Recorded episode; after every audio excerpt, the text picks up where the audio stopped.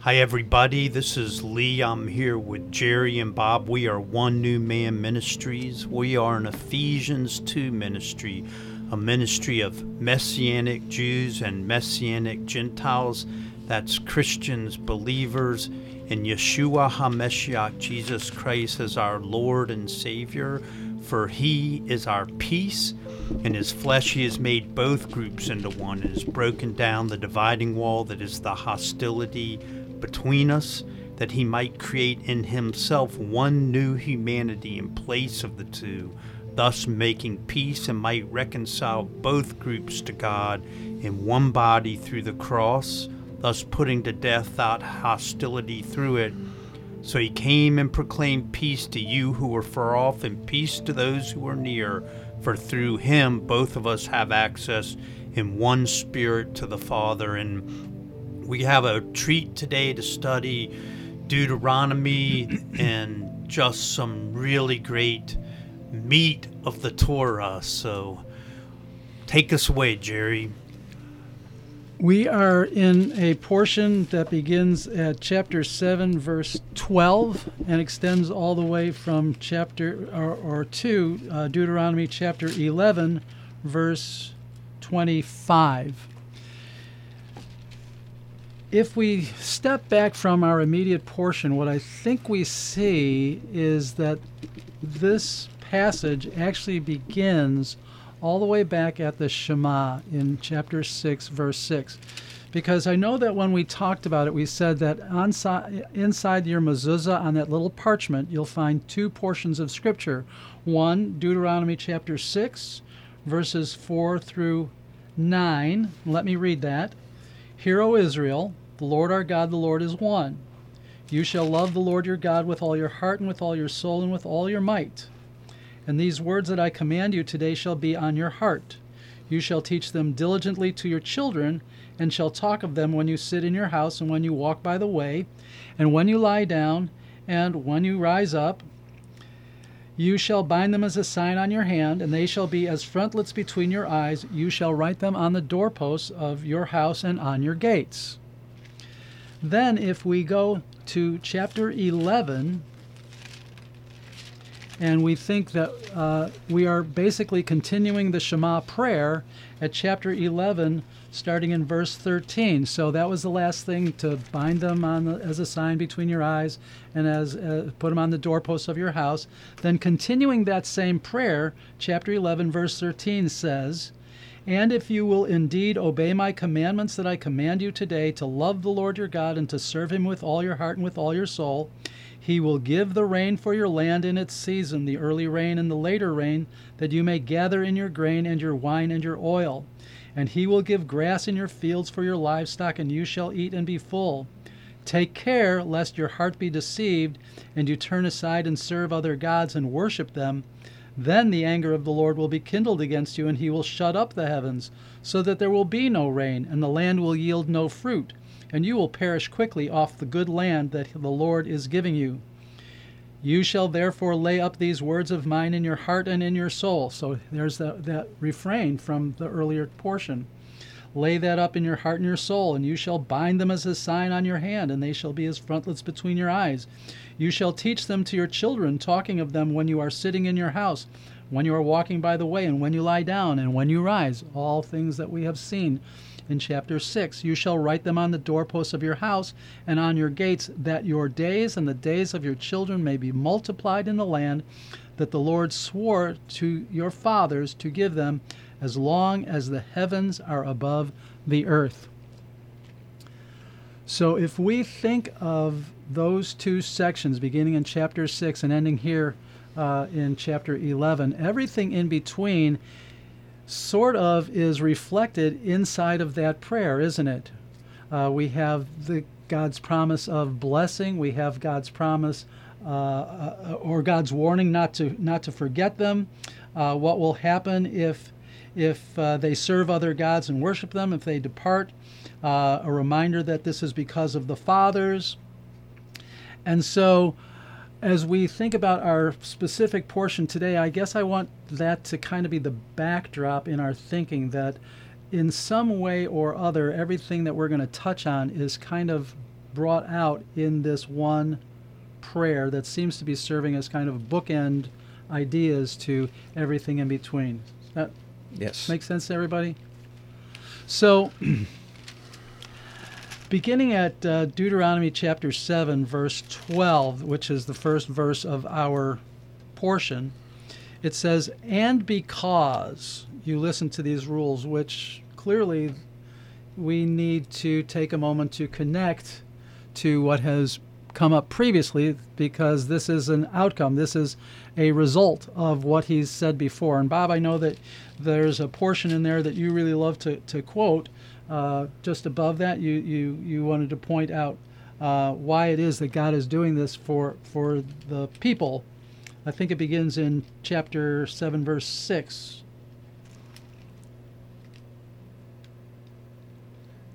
For you are the holy people? Yes. Yeah, for you are a holy people belonging to the Lord your God. The Lord your God has chosen you to be his own possession of all the peoples on the face of the earth. Keep going. The Lord was devoted to you and chose you, not because you were more numerous than all the peoples, but for you were the fewest of all peoples.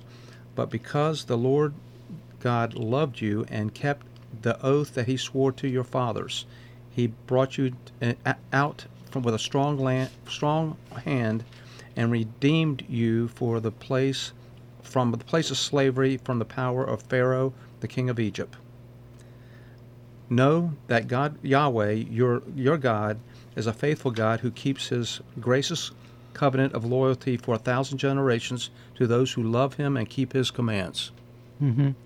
Yeah, so that idea of I didn't choose you because you were numerous is switched later on to a couple of places to I didn't choose you because you were more righteous.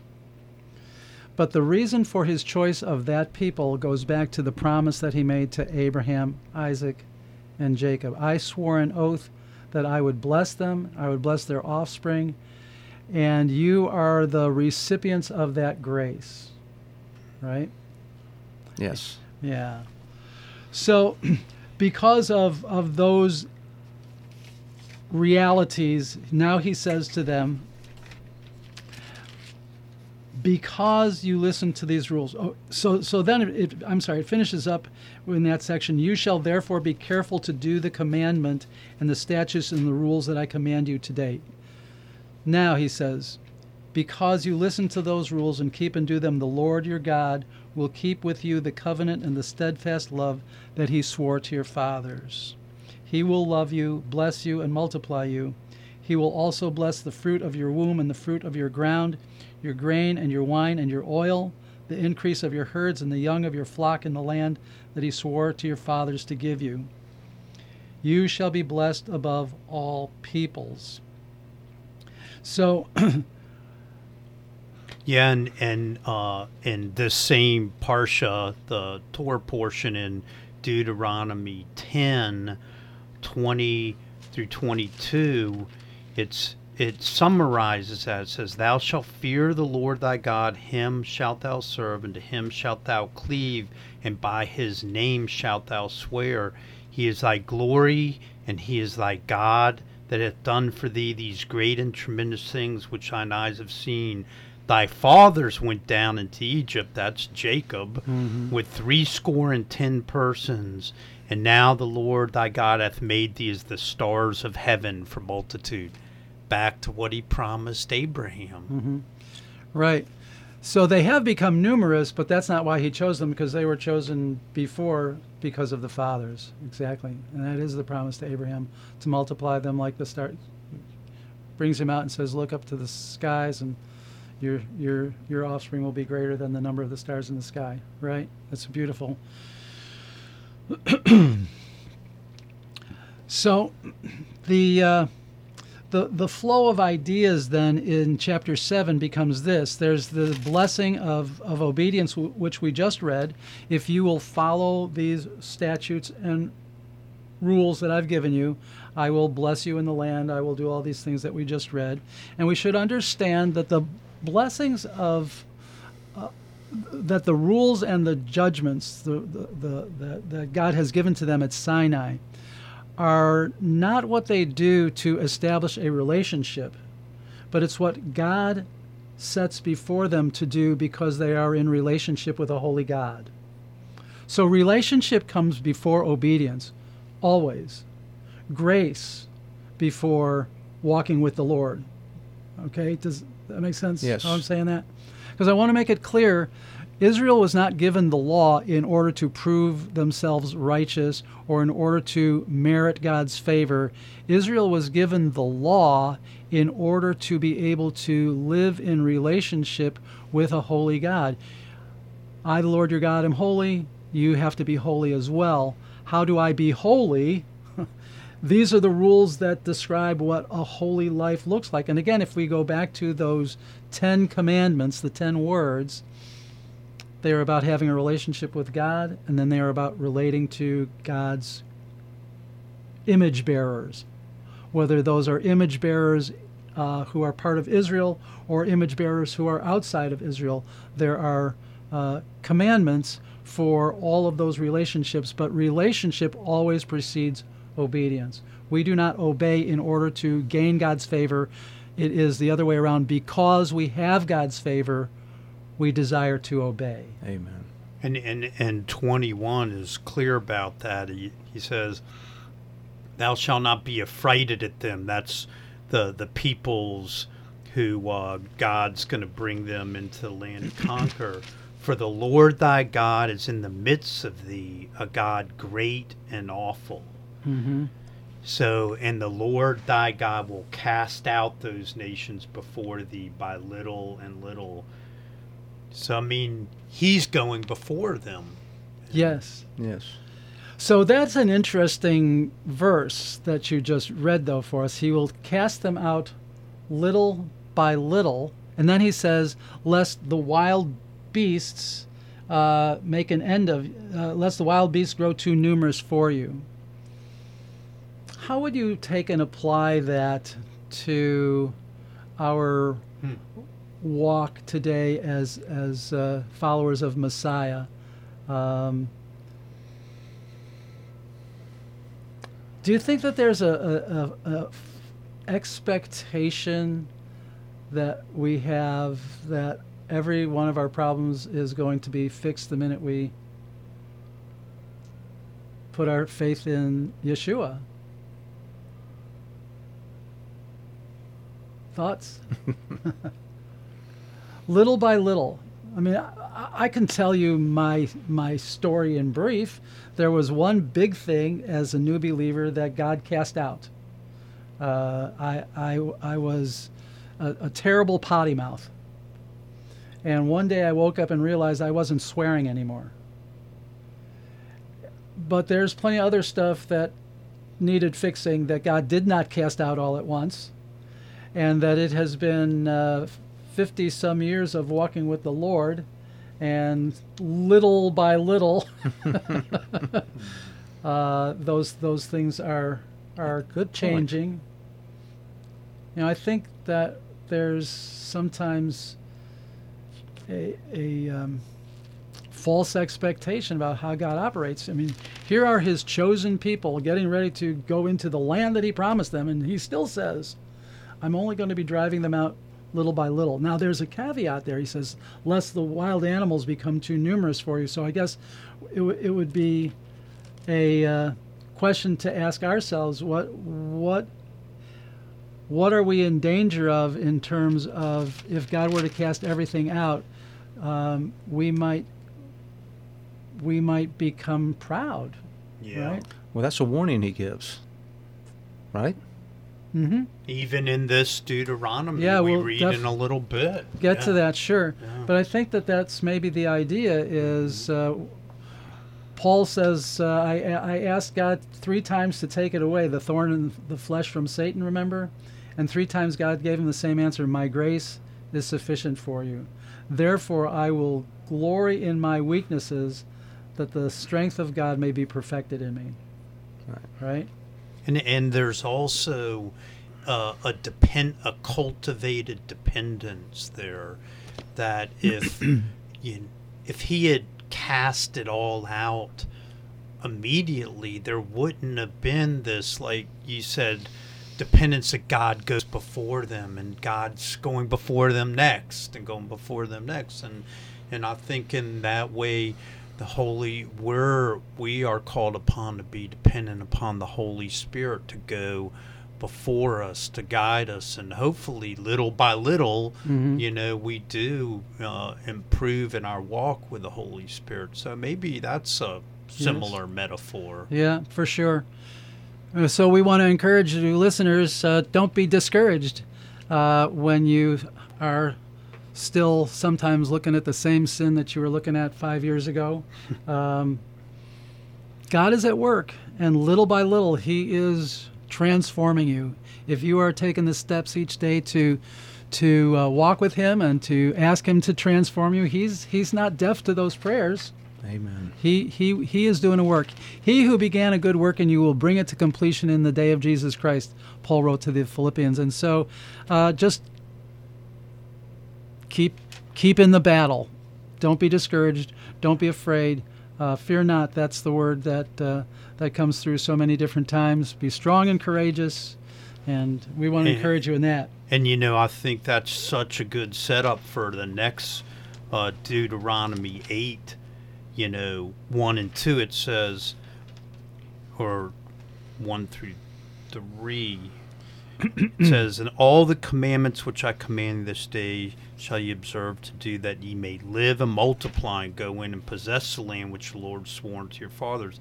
And thou shalt remember all the way which the Lord thy God hath led thee these 40 years in the wilderness, that he might afflict thee, to prove thee, to know what was in thy heart, whether thou wouldst keep his commandments or no.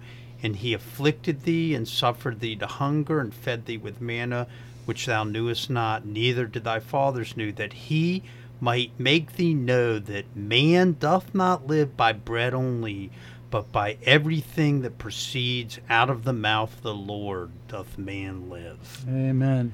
Amen. Yeah, so let's just finish out chapter 7. Because he tells them, don't fear the inhabitants, go in, drive them out, remember what I did to Pharaoh.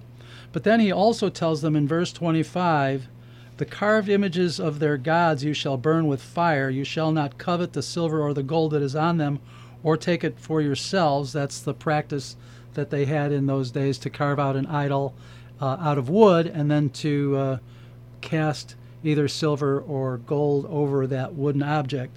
So don't covet the silver or the gold either, or take it for yourselves, lest you be ensnared by it, for it's an abomination. And you shall not bring an abominable thing into your house and become devoted to destruction like it. So those were things that were supposed to be completely destroyed.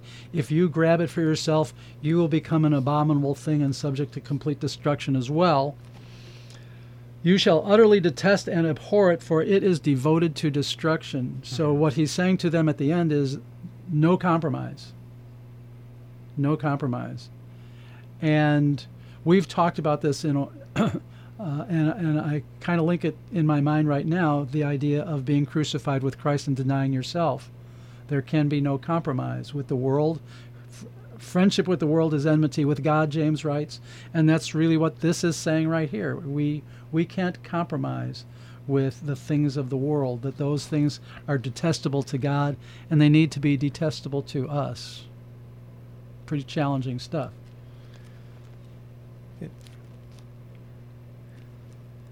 It says in chapter 8, verse 11, "Be careful that you don't forget the Lord your God by failing to keep his command, his ordinances, and his statutes I am giving you today. When you eat and are full, and build beautiful houses to live in, and your herds and flocks grow large, your silver and gold multiply, and everything you have increases." This is the part I want to get here. "Be careful that your heart doesn't become proud, and you forget the Lord your God, who brought you out of Egypt, out of the place of slavery." So we were just talking a moment ago. He humbled them so that they would not become proud. But I mean, this, and I just want to say, prosperity is a test. Mm-hmm. It's a test for a lot of people to pass it. I mean, you can look at, in the worldly prosperity. Look at some of these athletes that fall into ruin. You know, when they have the worldly prosperity given to them, or they earn it, of course, but they can't handle it. So anyway, he's trying to take care of them, and he's trying to discipline them and prepare them for the prosperity that he's going to bring to them. Amen. So actually, chapter 8, in the way I look at it, kind of breaks out neatly into two sections. Verses 1 through 10 is the idea of the discipline of hard times, and Lee's already touched on that, and I think we should look at that a little bit more in depth. And then you've already brought out verses 11 through 20, the discipline of good times, that each of these situations are God's disciplining his people. And by discipline, we don't mean punishment necessarily, although discipline can include punishment, but it has to do with bringing, well, the main idea behind discipline is teaching. Disciple, the word in the New Testament is amathetus, a student. So discipline is that set of goals and objectives that you train for. Okay, and God is training his people. He's training them in holiness. He's training them in righteousness. He's training them in dependence. He's training them in humility. Yes. Right? That's what discipline is all about. If we think about athletes and the discipline they force upon themselves, or here's another one for our more academic people. Did you ever watch the Scripps Spelling Bee? Yes. And the discipline that those kids put upon themselves in order to learn those words and to learn their etymology, their background, where these words came from, what language.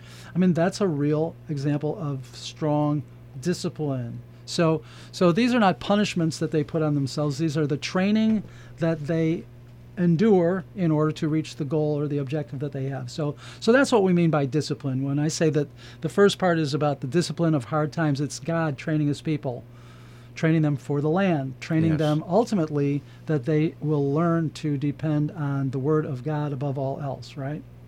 And then the second half, the discipline of good times, now I'm training you how to keep on following me even when you're prospering. Very good, Jerry. Yeah. So... And I really like the way you said, that faith precedes... the obedience, right? Because even later on, when Moses talks about the curses of disobedience, he says, all of these curses, all of these things are because you did not worship God with joyfulness and gladness of heart, because of the abundance of all things.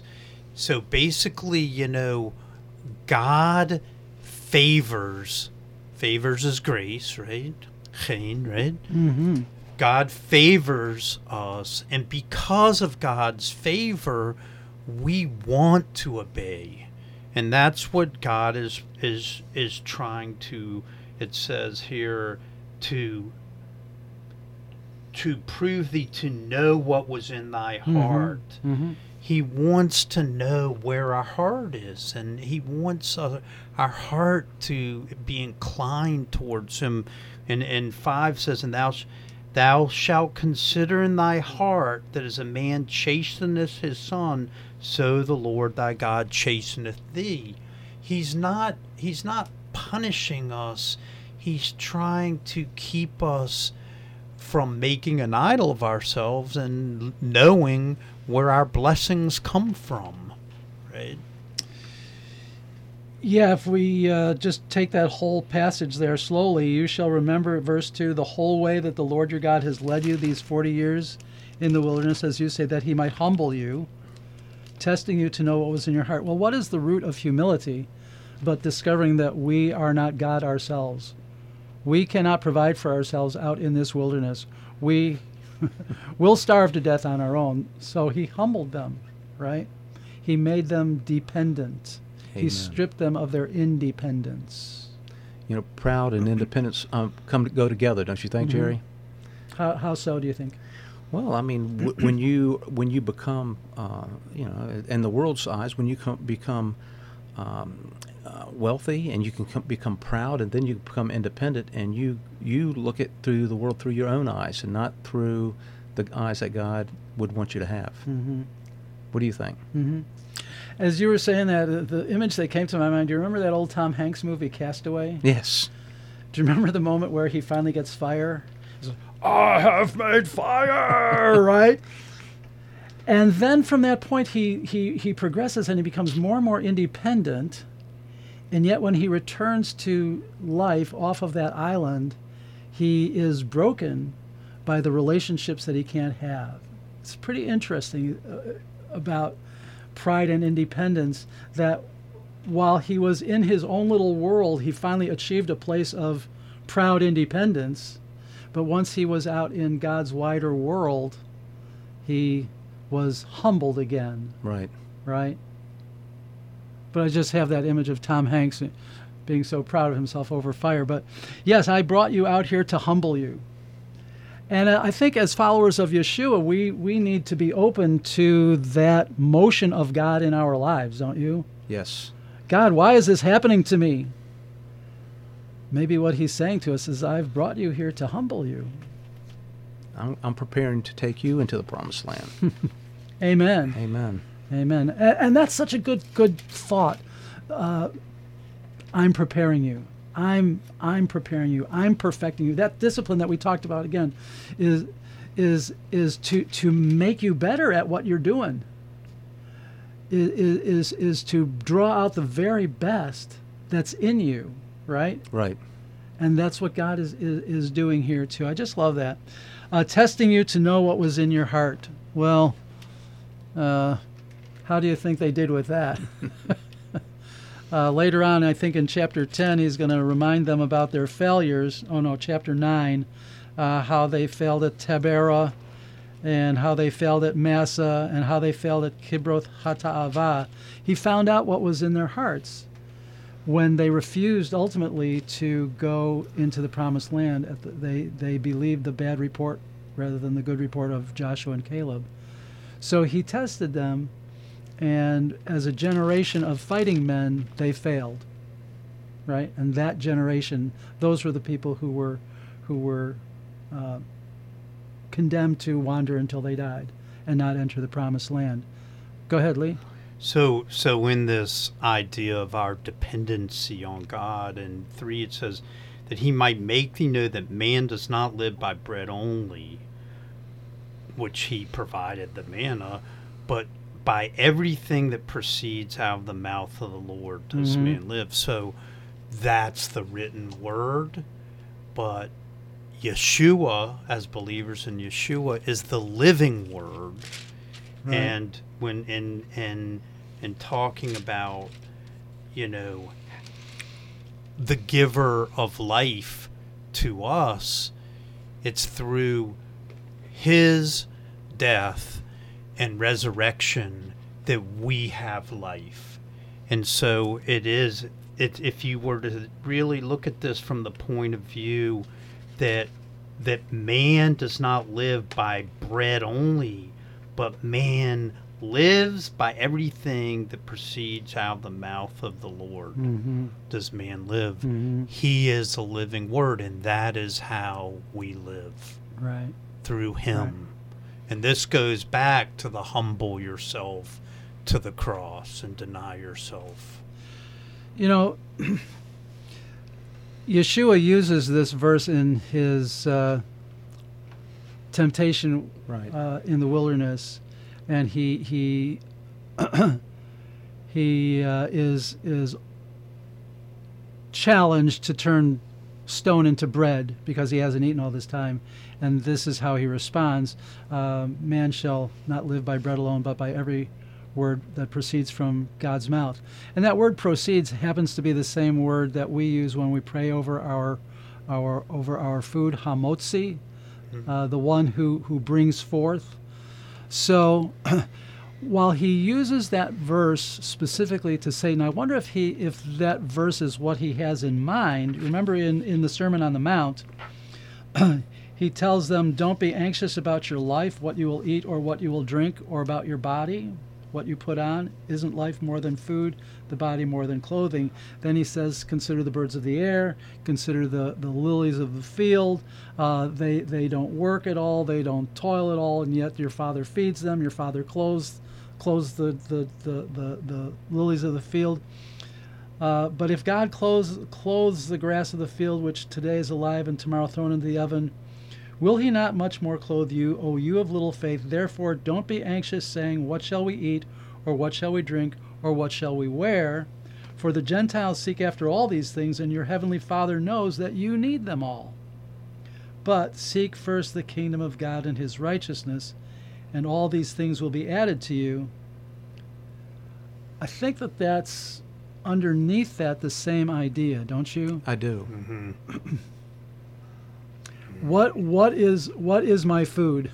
What is the real sustenance that I need? It is the living Word of God, right? It is that whatever Word God has for me, and, you know, we need to be honest that sometimes words are words of assurance, words of hope, words of confidence. Sometimes they're words of rebuke, correction, exhortation, because we are still flawed as we walk through this life following Yeshua. We fall off the path. We need to be corrected. We need to be brought back sometimes. So depending on the situation, there's a variety of kinds of words that we might receive from God, but each one in its way brings life, right? And that's the bread, the daily bread that we need. Give us this day our daily bread. Right? And he warns us against drifting, and we all do it occasionally. Mm-hmm. And can I read something on... yeah, absolutely. This is chapter 8, 16, and the latter part of 16, it says, he fed you in the wilderness with manna that your fathers had not known, in order to humble you and test you, as we were just talking about now, so that at the end he might cause you to prosper. You may say to yourself, this is when they start to get independent and proud. Mm-hmm. You know, my power and my own ability have gained this wealth for me. But remember, the Lord your God gives you the power to gain wealth in order to confirm his covenant that he swore with your fathers as it is today. If you ever forget, this is it right here, if you ever forget the Lord your God and go out and chase other gods and worship them and bow down to them, I testify against you today that you will perish. This is like the nations the Lord is about to destroy before you, you will perish if you do not obey the Lord your God. So that comes as one of his children as a warning to going into the promised land. Mm-hmm. Remember me, don't forget me. So, you know, we all have a tendency to drift, and God's loving hand will pull us back when we need it. Yeah, several times in chapter 8 we come across that remember and don't forget, or remember lest you forget, that idea. And he is always telling them, remember your fathers and the oath, remember how I brought you through the wilderness, remember me when you come into this good land, and all of the struggles that you have had will be coming to an end, and the land is going to produce, and you're going to be sitting back, and you know everything is going to be peachy keen, and be careful that you forget. Yeah, be careful. You shall remember the Lord your God. It is he, and I like that, it is he who gives you power to get wealth. And that's what... there are people who are quite accomplished, very successful, and think that they have accomplished that on their own and don't take into account all of the accidents, and I call them accidents, they're things that they had no control over, but the accidents of their lives that put them in position to gain that success, that gave them a certain temperament, gave them certain skills, allowed them to be born at a certain time in a certain place that advantaged them. These are all gifts from God. God has done this. God has enabled that person to succeed. And the danger of pride is to think I've done it myself. And the call of God is to say, don't you know that the goodness of God is to draw you to repentance? It comes with a warning. Mm-hmm. all the time. Excuse me. So, at the beginning of chapter 9 is this important idea that we already talked about, how God didn't choose them because they were more numerous than others.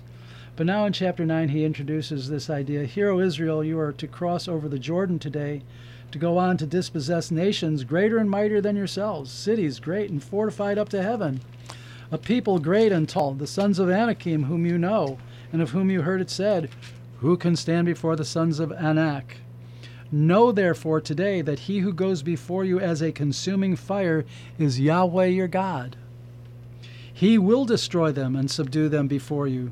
So you shall drive them out and make them perish quickly, as the Lord has promised you." Just a quick note there. It's interesting that on the one hand he says, he will destroy them, but on the other hand he says, you shall drive them out. And that kind of goes along with that interesting verse in Philippians that says, "Work out your salvation with fear and trembling, for it is the Lord who works in you both to do I can't remember exactly, but to do his good will," basically. So that there is the Lord working, but we have our part in it.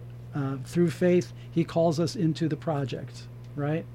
So the same thing is at work here. "The Lord your God will destroy them and subdue them, but you shall drive them out and make them perish quickly, as the Lord promised you." Now here's the part, verse 4. "Don't say in your heart, after the Lord your God has thrust them out before you, 'It is because of my righteousness that the Lord has brought me in to possess this land.'" Keep going. It's not because of that, but instead it is because of the wickedness of these nations that the Lord is driving them out before you. "Not because of your righteousness or the uprightness of your heart are you going in to possess their land, but because of the wickedness of these nations, the Lord your God is driving them out before you, and that he may confirm the word that he swore to your fathers, to Abraham, Isaac, and Jacob." So, one more verse. "Know therefore that the Lord your God is not giving you this good land to possess because of your righteousness, for you are a stubborn people. Remember and do not forget how you provoked the Lord your God to wrath in the wilderness." So, going all the way back to Genesis 15, remember that? God cuts the covenant with Abraham, only he puts Abraham to sleep, and Abraham sees this vision.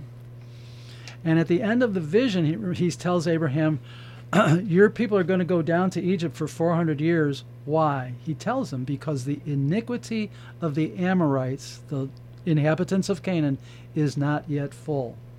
So what we have in the disciplining of Abraham, Isaac, and Jacob and their offspring, we have a couple of different things going on. God is training his people. He's growing his people numerically, but he is also offering grace and favor for 400 years to wicked people to see if they will turn. Good point. And I think we said this before. In the end, as the people come out of Egypt, this is their victory in Canaan is not going to be because they were so righteous. God points it out to them that they weren't. Look at all the different ways you provoked me along the way. Look at all the ways that you were stubborn. Look at all the ways that you rebelled. So your righteousness is not anything to brag about, but because these people have finally, the cup of God's wrath, as it talks about it in some other places, has finally overflowed, right? And Israel is now the instrument of God's judgment. But here's the great thing, we just said this before we started. One person got the message of all the people in Canaan, and her name was Rahab. She heard of God's fame. She heard of God's glory. She heard all that God did through Israel on their way to the promised land. And she said, "If you will just remember us when you come." She hid the spies. They said, "We'll take care of you." And where did she wind up, Lee? In the genealogy of Yeshua. Amen. So talk about some amazing grace. Mm-hmm. I mean, here is such an unlikely person. But she had faith. She heard. She heard the report. I don't think she saw it with her own eyes, but heard what the God of Israel was doing, bringing those people out of Egypt, bringing them across the wilderness, sustaining that great crowd, defeating those last couple of kings, Sihon and Og, remember, in those battles. And now she says, remember me when you come into the land. Wow. Isn't that great? And when he says that in it's what you just read in 9:5, he says the whole reason for this isn't because of the righteousness, it's that he, that's God, mm-hmm. may establish the word which Yahweh, the Lord, swore unto thy fathers. So this is about God keeping his promises. And it's amazing, you know, what you just talked about over time, how God works out his promises, his plan for redemption.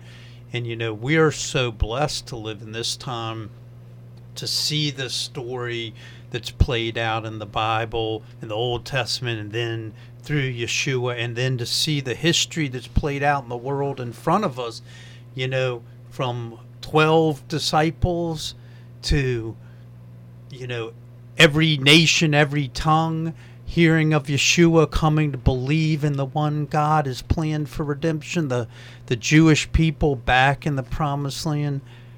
Our God is amazing, the way he keeps his promises and the way they play out in history, and how lucky we are to be able to see that testimony, mm-hmm. and how it strengthens our, it should Amen. Strengthen our faith.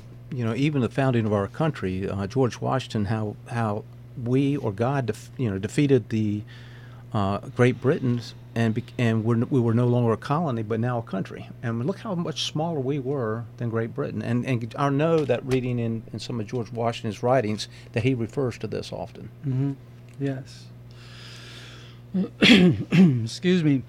So, just this idea that Israel was chosen because of a promise to the fathers, not because of their righteousness.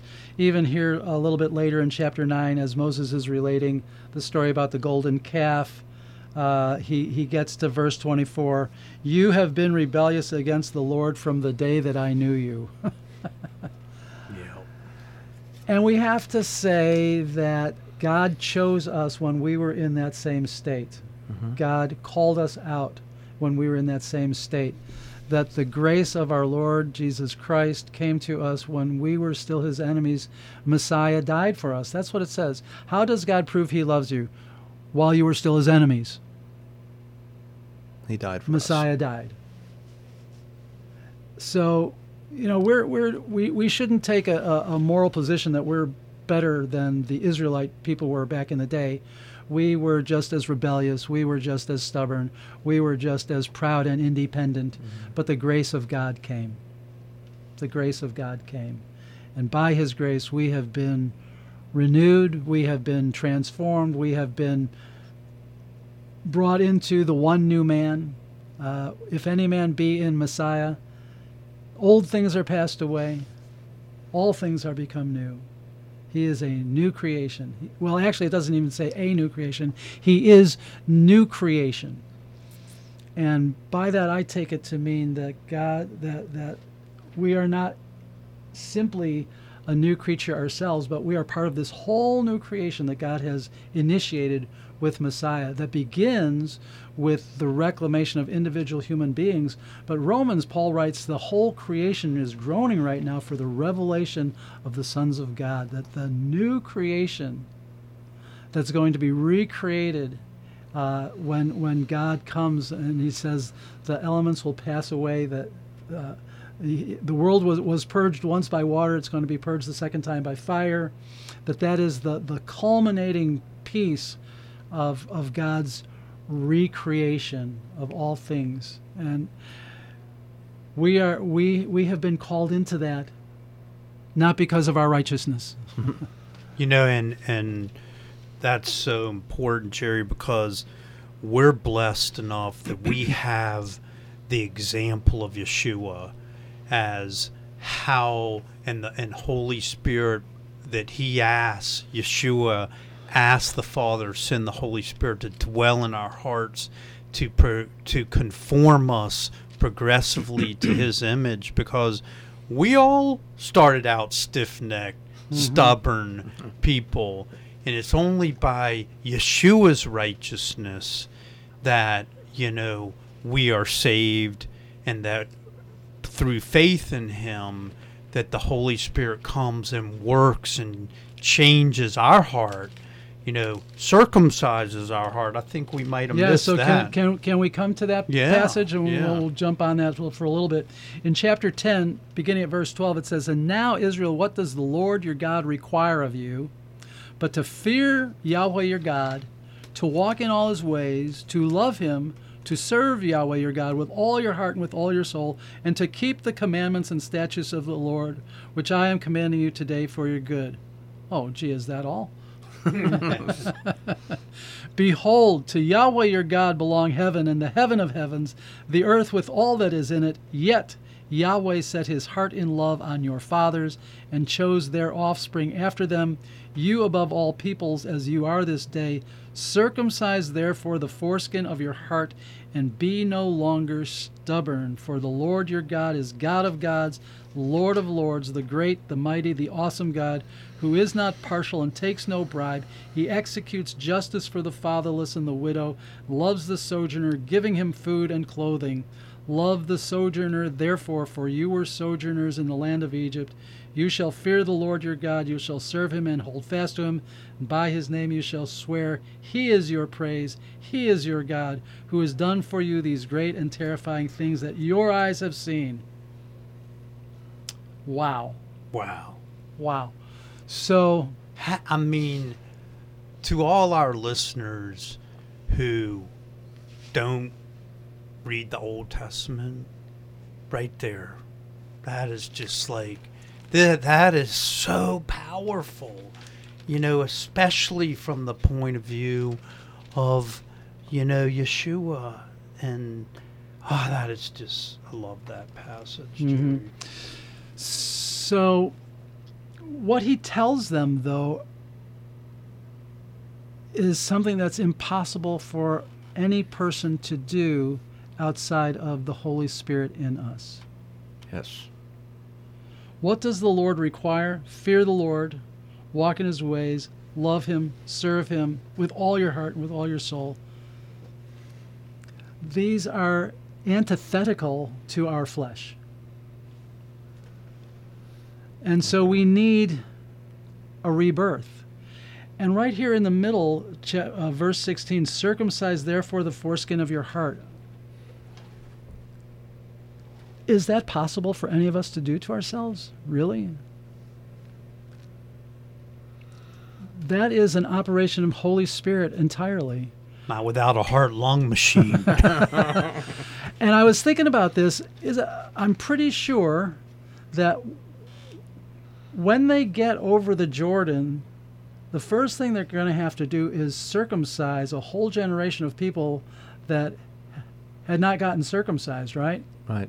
But they had not even fulfilled the sign of the covenant for themselves.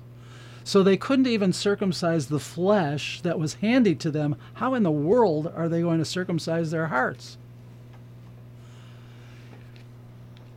Paul says this in Romans chapter 4 about Abraham. "Is the blessing only for the circumcised or also for the uncircumcised? We say that faith was counted to Abraham as righteousness." And so that's what we're talking about. Righteousness. Where does righteousness come from? It comes from the faith that Abraham had, and when we have like faith, then we are counted into that righteousness. How was righteousness counted to him? Was it before or after he'd been circumcised? Not after, but before. "He received the sign of circumcision as a seal of the righteousness that he had by faith while he was still uncircumcised.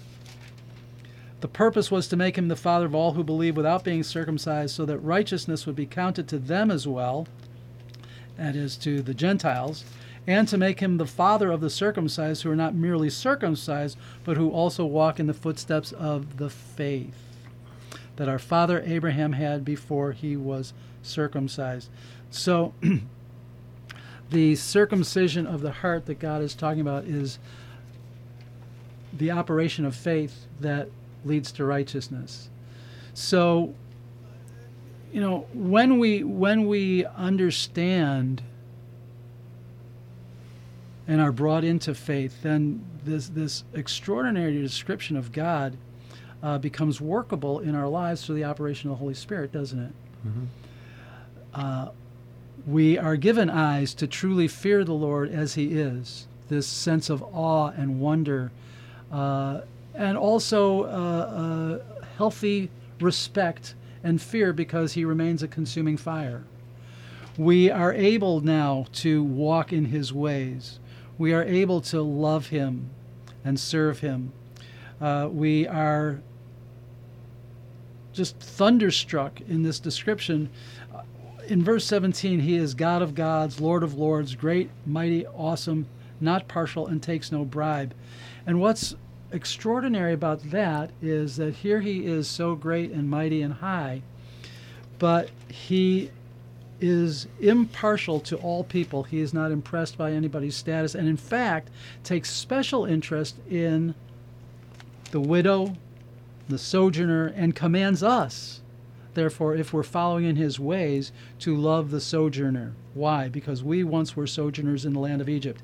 And so, you know, for us, that means we are to love sinners because we were sinners too, right? Amen. We are to look for justice for people who can't find justice in other places. Just so extraordinary. And so, you know, I said at the beginning that chapter 11 kind of wraps up the Shema, that kind of bookends all of this.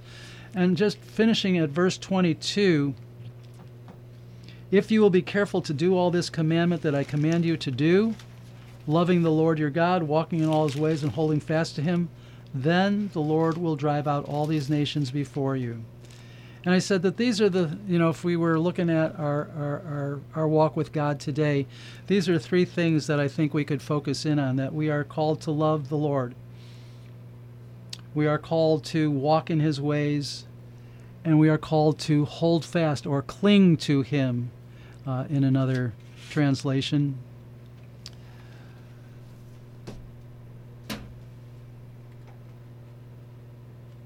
So Jesus says very clearly, the greatest command is to love the Lord your God with all your heart, mind, soul, and strength. The Shema begins with, you shall love the Lord your God with all your heart, soul, and strength. So we're called upon to love God. And if God's agape, to go back to Greek for a minute, agape love is that idea of giving for the benefit of another, right? So if God did that for me, then I am called to do that first towards God. I give myself to God. This gets back to the denying yourself and taking up your cross and following Him. I love God by doing, I show that I love God by doing those things. He showed that He loved me by sacrificing Himself. I show that I love Him by sacrificing myself. You think? Yes. So I'm called to love God in a sacrificial way. In the same way that He loved me sacrificially, I'm called to love Him in return. And you know, when God wrote with His finger on the tables of stone, the 10 words we talked about last week, these words shall be upon thy heart. When you have a circumcision of the heart, and you, through the Holy Spirit, you're convicted in obedience to those 10 words. They're not tables of stone anymore. They are in your heart. Amen. And, you know, it's not just that our circumcision of the heart is that, you know, our stiff-necked, I don't even know if that's a word, our stubbornness, sure. Being so stiff-necked and stubborn and thinking it's our righteousness and our, you know, hand that got us our wealth, you know, all these things we've been reading today, you know, when that's taken away from us and when we're humbled and our heart is circumcised and softened, we realize that our only ticket to that sort of relationship with God of the agape love is through Yeshua. Mm-hmm. That's why, you know, at the time of his crucifixion, the veil that separated the Holy of Holies was torn because the dwelling place of the Lord was now open to us to have an intimate relationship with the Father through the Son and the Holy Spirit. Mm-hmm. And that Yeshua asked the Holy Spirit to come dwell in our heart. And so when we invite, when we believe in him and invite the Holy Spirit into our heart, that is the circumcision of the heart. Amen. Yeah, indeed it is. So we want to walk in his ways and hold fast to him. This is the positive commandment to don't go after other gods. Yes. Right? Cling to your God. A great biblical picture of this word is Ruth and Naomi. Remember, Naomi wanted to return, and she told Ruth, you stay here with your people. And Ruth clung to her, held fast to her, and said, wherever you go, I will go. Mm-hmm. Your God will be my God. Your people will be my people. That's that word right here. You will hold fast to your God. So may we just hold fast to him. You know, what a great picture for us to close with. We, you know. Okay, go ahead, Bob. No, what Lee was saying about the, circumcise your heart, I have to say that the new covenant, all the other were just regular covenants. When a new covenant that Jesus made, he internalized everything. Mm-hmm. So I think that's where it really comes from. That's the voice of the prophets is now the conviction that he's given to us. And it's powerful. I mean, what else is more powerful than God entering the human heart? What else can transform the human heart like God? Absolutely nothing. Absolutely nothing. The human heart is right up there. I mean, isn't that the same passage in Jeremiah? Can the Ethiopian change his skin and the leopard change his spots? The heart is deceitful above all things. I think those it's in the same passage, but the human heart is only changed by the operation of God himself. And that's how we get to the end where you started about the rest of the Shema, because it says, take heed to yourself lest your heart be deceived and you turn aside and serve other gods and Amen. Worship them. Amen. Therefore shall ye lay up these my words in your heart and in your soul, and ye shall bind them for a sign upon your hand, and they shall be for frontlets between your eyes. What a beautiful parsha. Amen. Wow. Amen. So we're recommending that you take God's words to heart. Recommending that you find a way to have them a part of your life when you rise and when you lie down, when you leave your house, and when you come home, when you are with your children, make sure that you're passing them along. We're so grateful that you were with us, and our goal is to join Jewish and Gentile believers together under God's grace in the one new man, Yeshua HaMashiach, Jesus Christ. If you don't already know him, we'd like to invite you, if you feel like God is calling you. I'm going to pray a prayer and invite you to pray that prayer with me. If you feel God's conviction upon you, that you've realized that you are separated from God because of your sin. Your sin is rebellion against God's ways and against God's laws. But he is a gracious God, and he offers you forgiveness. He does not want to condemn you, but wants to save you. And so if you are in that place where you know who you are as a sinner and you want to be saved, I'm going to pray a prayer and ask you to pray it along with me. Father in heaven, I know that I'm a sinner, and I know that there's nothing I can do to save myself. But I believe you sent your Son, Jesus, into this world to pay for my sins. I believe he took my place and died for me. And now I ask you to give me life in him, to forgive me of my sins, to cleanse me, and to send your Holy Spirit into my heart. I ask you to do this in Jesus' name. Amen. If you prayed that prayer, would you please reach out to us on our Facebook page? We are One New Man Ministries International. Not only that, but if you have questions about anything we've talked about, would you reach out to us again on that page? Facebook, One New Man Ministries International. We would love to hear from you. Thanks for joining us today, and we'll be back with you next week. God be with you.